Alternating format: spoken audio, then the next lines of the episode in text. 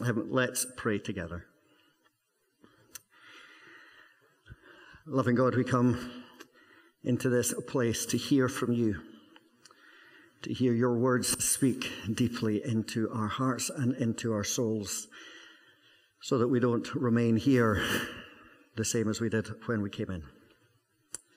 So, loving God, change our hearts, draw us closer in love with you. And so may the words that are spoken be words that draw us closer. In Jesus' name we pray. Amen. Um, Lex Luthor is the supervillain in the Superman uh, movies, comics, TV shows, all those kind of things. And there are various backstories that you can read about how Lex Luthor becomes the super villain. Um, one of the backstories is that um, uh, uh, that, that uh, Lex Luthor and Clark Kent, who become Superman, start out as friends, and over a course of a number of years, they become uh, become enemies. Um, it seems that um, that uh, the, one of the backstories, Lex Luthor um, uh, crashes into Clark Kent by accident and drives a car off um, off a bridge, and Clark saves him.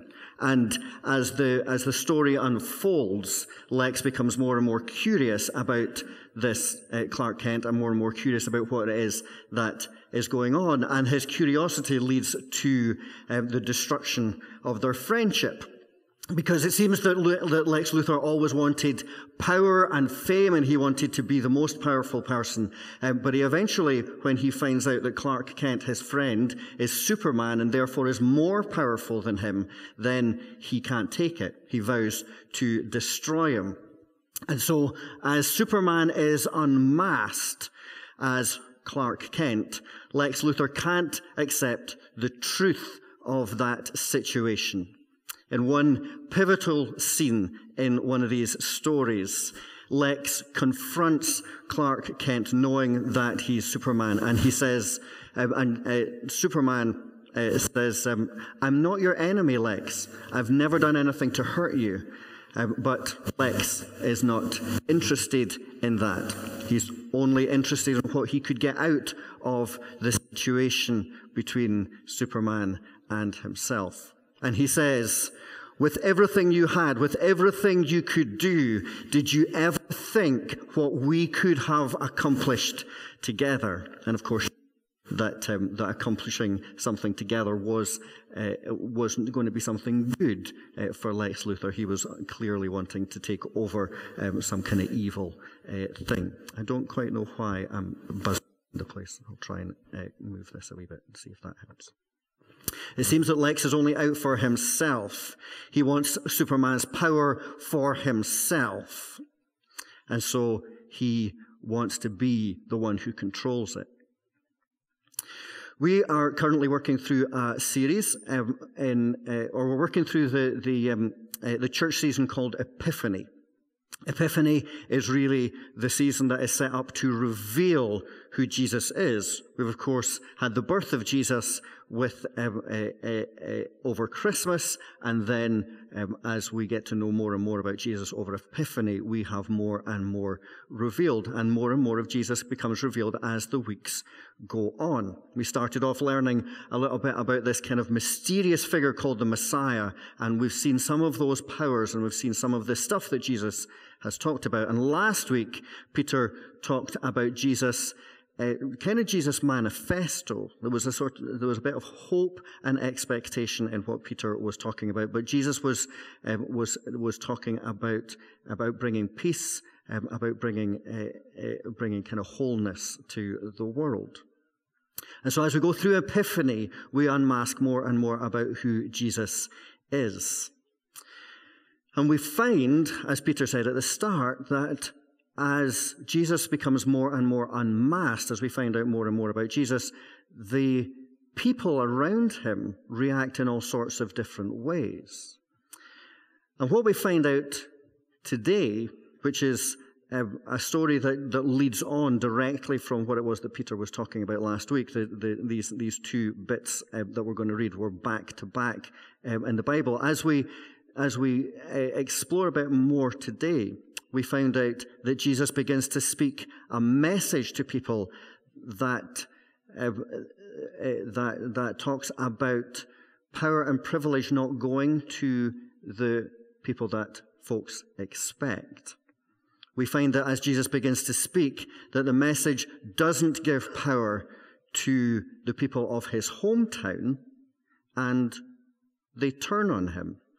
People hearing Jesus' message are out for themselves, and they don't like it when they can't keep Jesus' power for themselves. Now, Anne is going to come up and read this story to us just now before we unpack it a bit. Anne.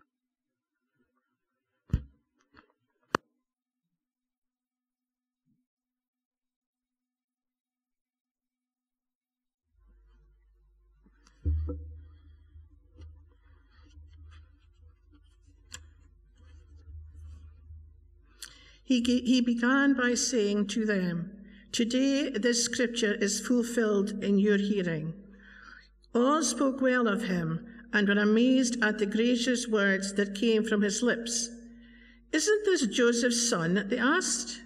Jesus said to them, Surely you will quote this proverb to me Physician, heal yourself, and you will tell me. To do here in your hometown what we have heard that you did in Capernaum. Truly, I tell you, he continued, no prophet is accepted in his hometown. I assure you that there were many widows in Israel in Elijah's time, when the sky was shut for three and a half years, and there was a severe famine throughout the land. Yet Elijah was not sent to any of them but, in a, but to a widow in Zarephath, in the region of Sidon. And there were many in Israel who, with leprosy in the time of Elisha the prophet, you, yet none of them was cleansed, only Naaman the Syrian. All the people in the synagogue were furious when they heard this. They got up, drove him out of the town, and took him to the brow of the hill on which the town was built, in order to throw him off the cliff. But he walked right through the crowd and went on his way. Amen.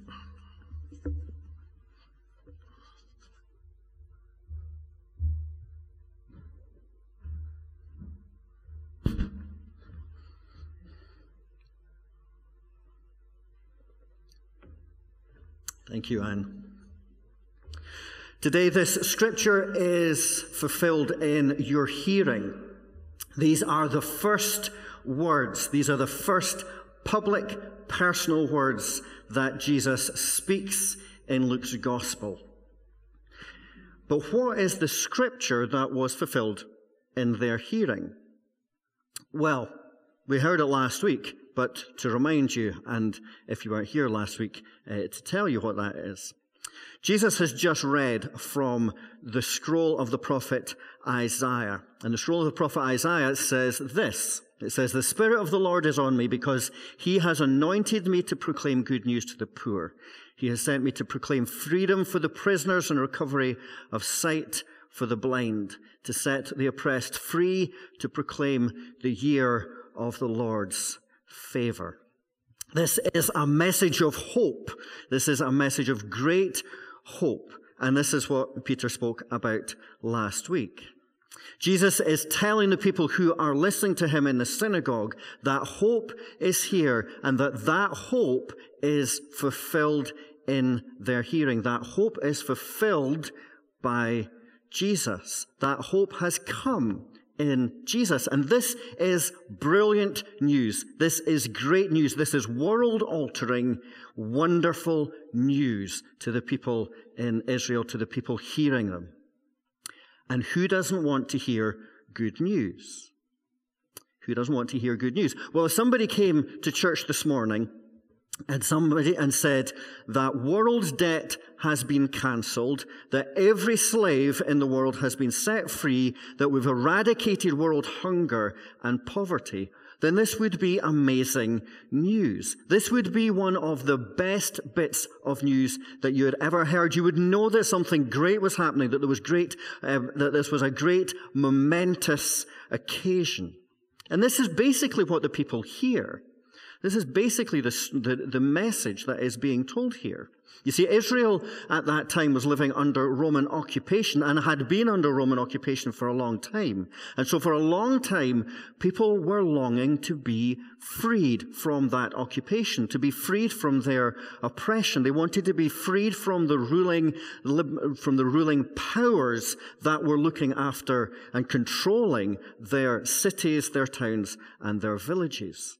And so Jesus speaks a message of hope. Jesus speaks a message of freedom to prisoners, to people who are oppressed. And these people feel that they're oppressed. And so this message of hope is great. They're filled with hope and they're filled with expectation and they're filled with wonder. They see this person speaking in their synagogues and they're filled with hope that this person is finally going to release them from their captivity. He's finally going to get rid of the Romans who they've been trying to get rid of for ages. And naturally, when somebody tells you that kind of news, you speak well of them. You speak kindly of them. And this is what Luke this biographer of Jesus records the people's reaction as. He says, All spoke well of him and were amazed at the gracious words that came from his lips.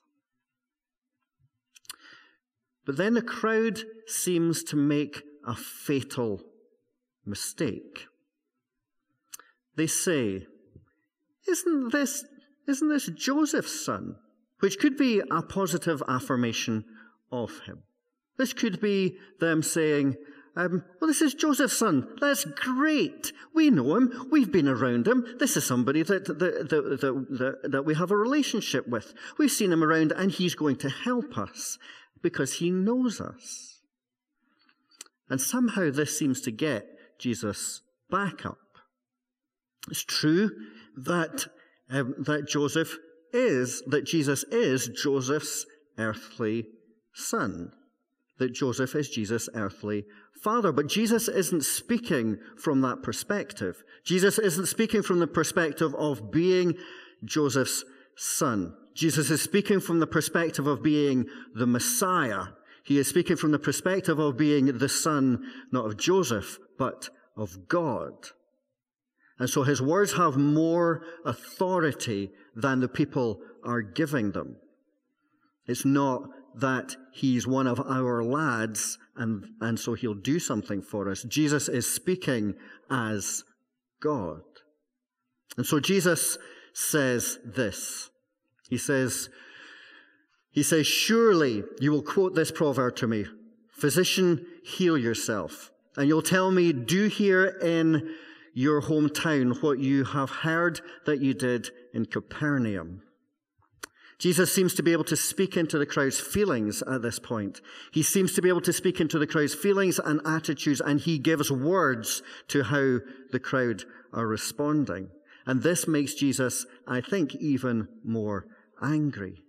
Because these people in Nazareth, in the synagogue in Nazareth where Jesus is speaking, these people don't get it. These people want Jesus to do here what he did in Capernaum. They're basically being selfish and they're basically being self-centered. It's like having Jesus come here and telling us about setting prisoners free, about leading people away from their captivity and from their oppression. And we say to him, aye, that's all right, but can you do, do those miracly things that you did over in Methlick? Um, and could you do that, that cool thing that you did in Inverurie? Could you do that here as well? Because we'd like to see that. It's kind of selfish. Can you do those things in Ellon, even although you've done them over there? You see, what the crowd are looking for Jesus to do is to do what they want first. And Jesus isn't proposing to do what they want. The crowd want Jesus to help them, but that's not what Jesus' message is for. Jesus' message is for everyone, not just those people in Nazareth. And so he gives an example of prophets who did miracles for people who were from different countries um, than from the country that they were in. So he says, Truly I tell you, no prophet is accepted in his hometown. I assure you that there were many widows in Israel in Elijah's time, when the sky was shut for three and a half years and there was severe famine throughout the land. Yet Elijah was not sent to any of them, but to a widow in Zarephath in the region of Sidon in the region of Sidon. And there were many in Israel with leprosy in the time of Elisha the prophet, yet none of them were cleansed, only Naaman the Syrian. These are people that don't come from where Elijah or Elisha lived. These were miracles that were performed for people outside that country. Elijah wasn't from Sidon and Elisha wasn't from Syria. He was doing, they were doing things outside their own region. The point that Jesus is making is that his message is wider than one small region, and his message is wider than being for one small people. It's not about what Jesus can do for the people who are living in Nazareth, like it's not about what Jesus can do just for us living here in Ellon, or Methlick, or Inverurie, or Aberdeenshire as a whole. And it's not a message for us at the exclusion of other people and anyone else. Jesus' message is about changing the whole world. And actually, if the crowd had listened to what it was that Jesus had just read from Isaiah, then they would have got that. If the crowd had listened to it, truly listened to it, then they would have got that. The Isaiah passage isn't for just people in Nazareth. It isn't just for people in Nazareth looking to be freed from the Romans. It's actually freedom for everyone. Everyone who's oppressed in any way, everyone who is in poverty of any sort, anyone who, everyone who is in captivity of any kind. You see, as we unmask more and more of who Jesus is, we find that his message, his aim, his announcement, his news for the world, his manifesto is for everyone. It's freedom for everyone. It's release for everyone who has been oppressed. It's released, it's, re, it's a release for everyone who has been in captivity, no matter what their captivity is. So it's freedom for those who are trapped in poverty, in debt, in need. But it's also freedom for those who are trapped in loneliness, in confusion, and in emptiness. It's freedom for those who are trapped in a world that devalues their race, their skin color, or their gender. But it's also freedom for those who are trapped in guilt from past mistakes, or trapped in a cycle of hatred, revenge, or hostility. It's freedom for those for whom society would rather didn't exist. The message of Jesus is one of complete inclusion, complete inclusive freedom for everyone. Those we love and those we find it more difficult to love. And this message makes the people angry because Jesus speaks of a grace that was greater and wider and more generous than the people in Nazareth wanted. They wanted the Romans defeated, but Jesus' grace extended to the Romans as well. They wanted their enemies defeated, but Jesus' grace extends to the enemies as well. And this makes the crowd angry. It makes them, makes them angry because they want their needs met first. It makes them angry because they want to create a Jesus. They want to create Jesus to satisfy only their wants. And this is a message that is completely countercultural, completely countercultural to what they were going through then, and completely countercultural for today. You see, we live in a world that only wants to include and help those who are palatable to us. We live in a world that only wants to help the young mum who's down on her luck, that has the blonde haired children, that makes it look good on Instagram or Facebook. We live in a world that, on, that, that only wants to buy a fiver worth of extra shopping when we're spending £90 on our own shopping and feel like we're actually helping the poor. We live in a world that wants our clubs and our neighbors to look like us, to talk like us, and to behave like us. But the countercultural message of Jesus speaks of complete release, complete release from poverty, despair, and isolation. This is the message of Jesus. This is the kingdom or the culture of Jesus that Jesus speaks of. A culture that not only helps practically, but one that includes and loves and sees the face of those that we would rather hide away. The kingdom or the culture of Jesus speaks of speak, the, the kingdom or culture that, of God that Jesus speaks about is one that sees and includes and loves the face of our enemy.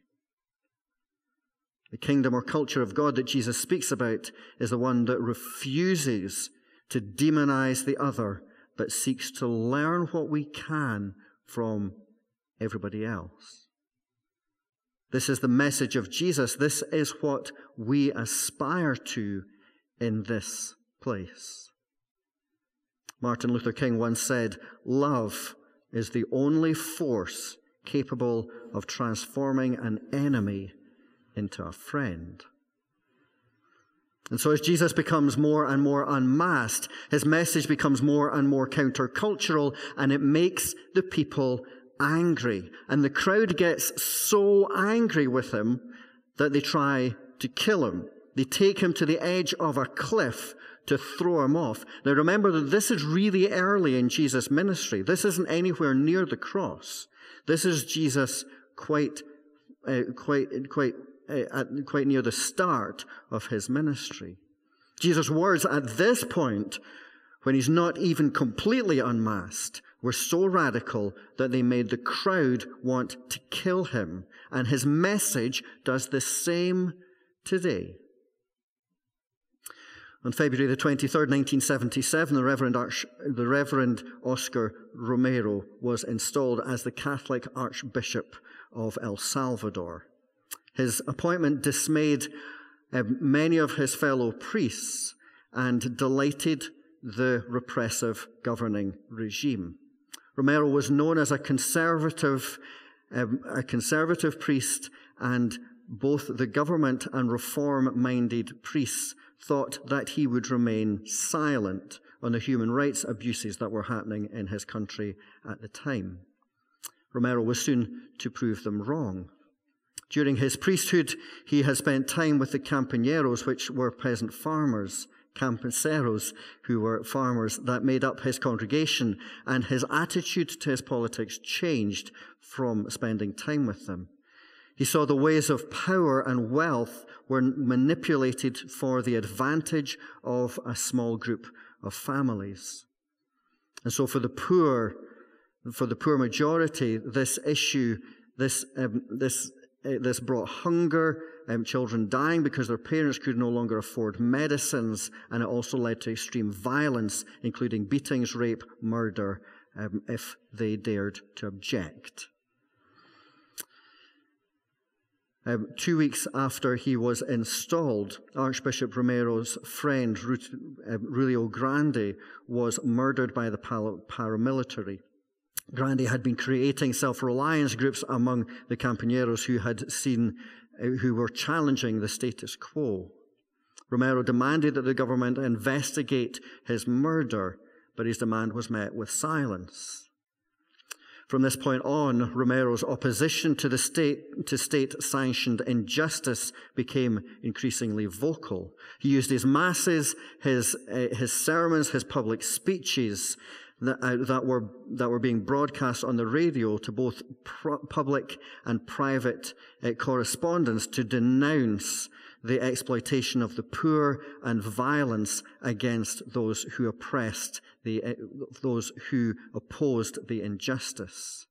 He publicly reported injustices and called for, for reform in the political and economic institutions which, uh, which entrenched violence and injustice.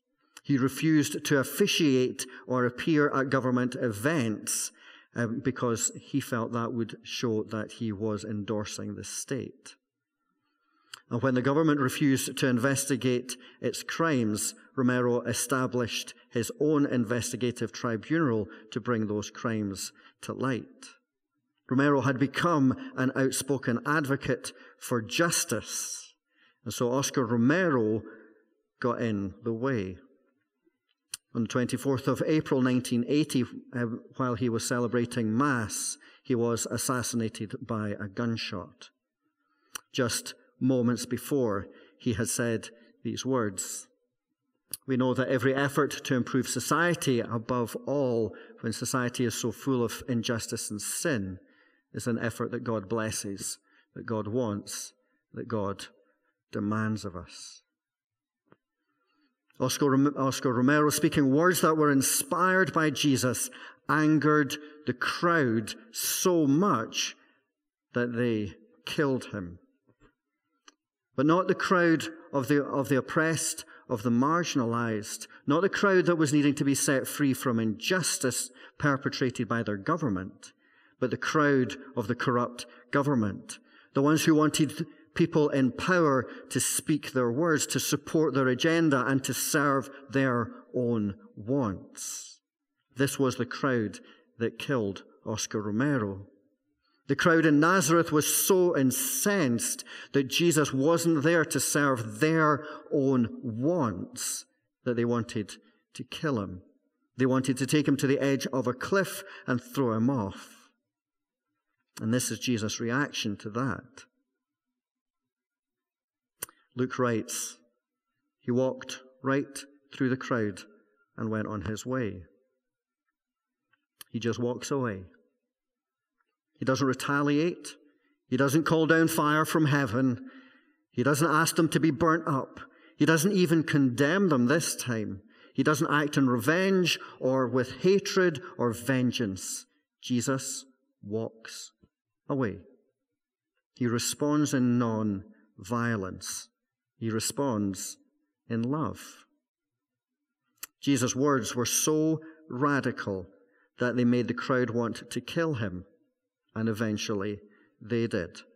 But once again, Jesus acts in love and non-violence. In dying on the cross, Jesus forgives.